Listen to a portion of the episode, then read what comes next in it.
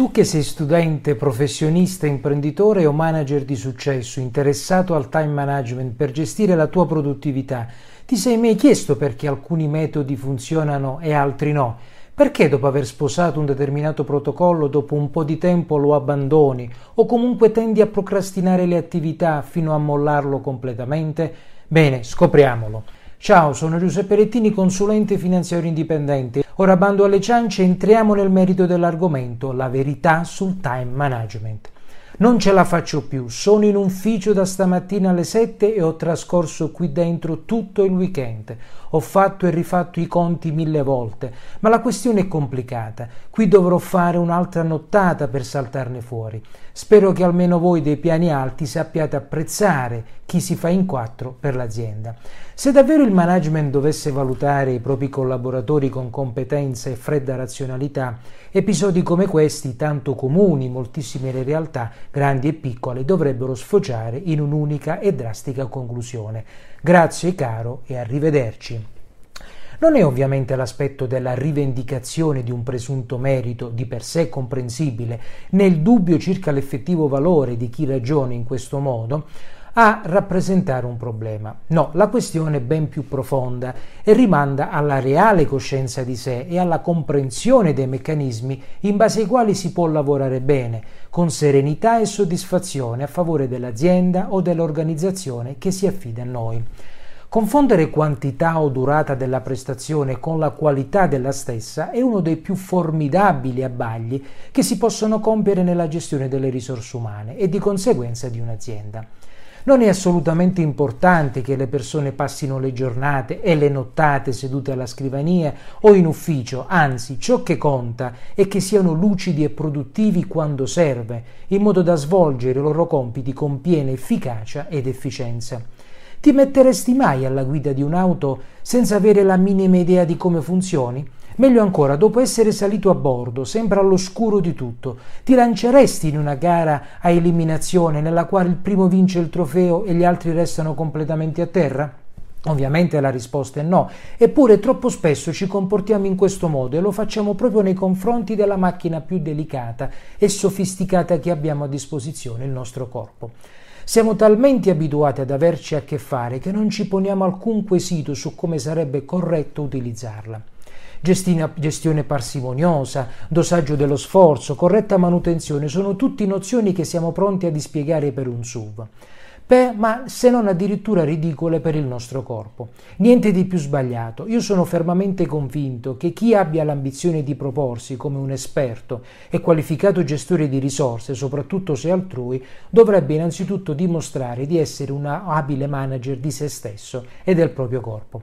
È qui che si rivelano non solo le sue abilità operative, ma anche i principi sui quali fonda il suo modo di lavorare.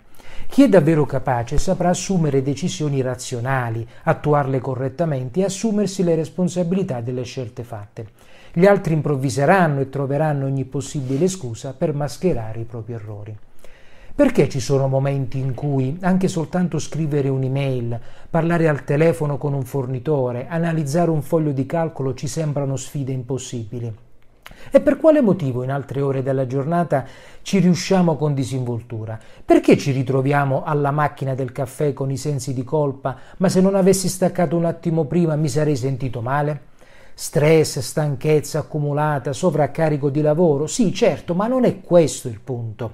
Ciò che realmente accade nel complesso delle reazioni chimico-fisiche del nostro corpo e che giace alla base dei nostri alti e bassi energetici ha fatto oggetto di un'approfondita analisi che nel 2017 ha fruttato addirittura il premio Nobel non una fantasia da barbuti santoni di in tunica a infradito, insomma, ma un lavoro scientifico della massima rilevanza.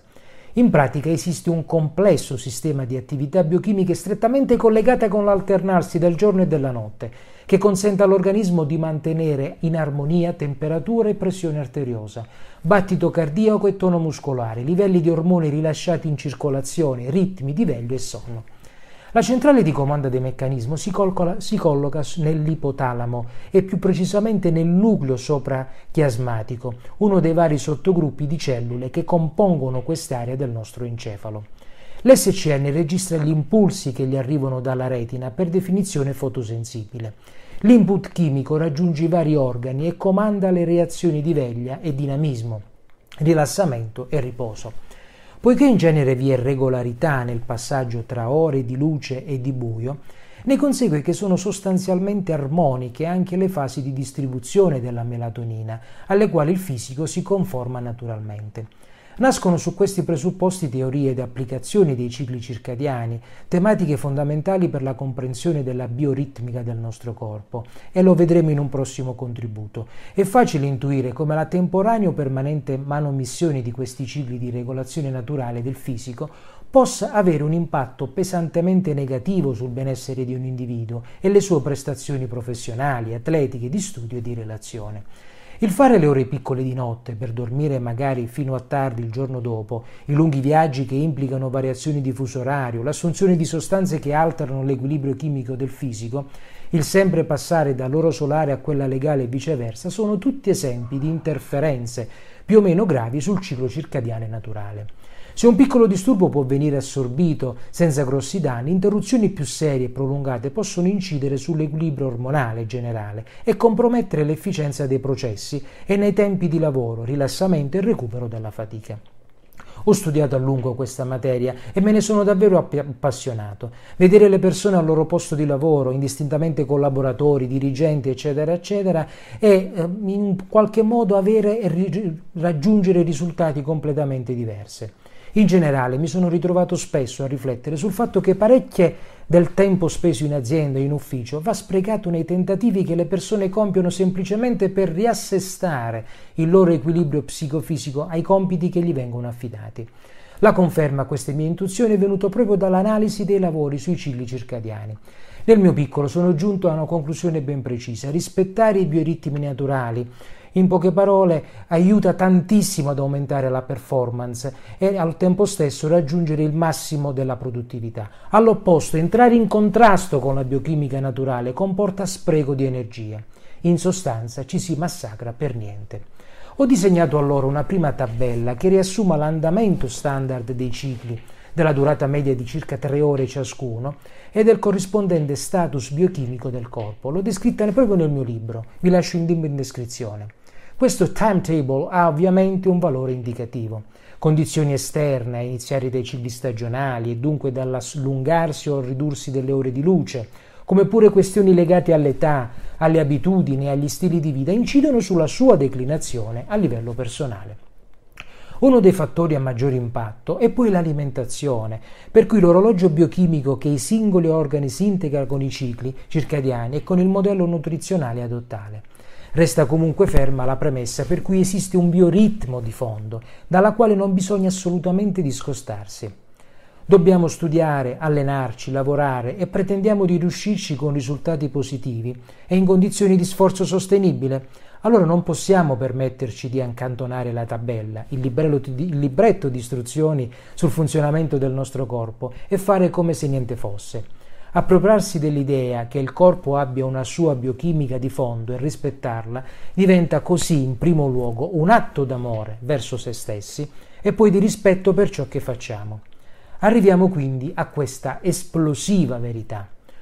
Tutti tutti i metodi o protocollo di gestione del tempo che negli anni sono stati suggeriti dai migliori formatori, opportunatamente tailor-made, ovvero modelli modellati su se stesso, funzionano tutti, alla grande, ma in una sola condizione. Devi rispettare il tuo bioritmo, altrimenti procrastinerai inevitabilmente e fallirai. Bene, ti ho svelato una grande verità sul time management e ti invito davvero a fare mente locale nella tua vita lavorativa. Ancora una volta ti chiedo di iscriverti al canale, di seguirmi sui social, sul sito e soprattutto se vuoi essere seguito da me per la gestione del tempo e del denaro, non esitare a contattarmi per una prima call gratuita. Trovi tutto sul mio sito Inoltre, se disponi già di un portafoglio titoli e vorresti un consulto professionale, non devi fare altro che contattarmi gratuitamente.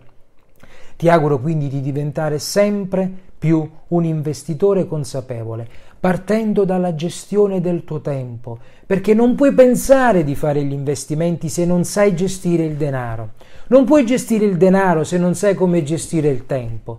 Tutte queste attività non le puoi fare se non ti assumi la responsabilità della tua vita. A presto!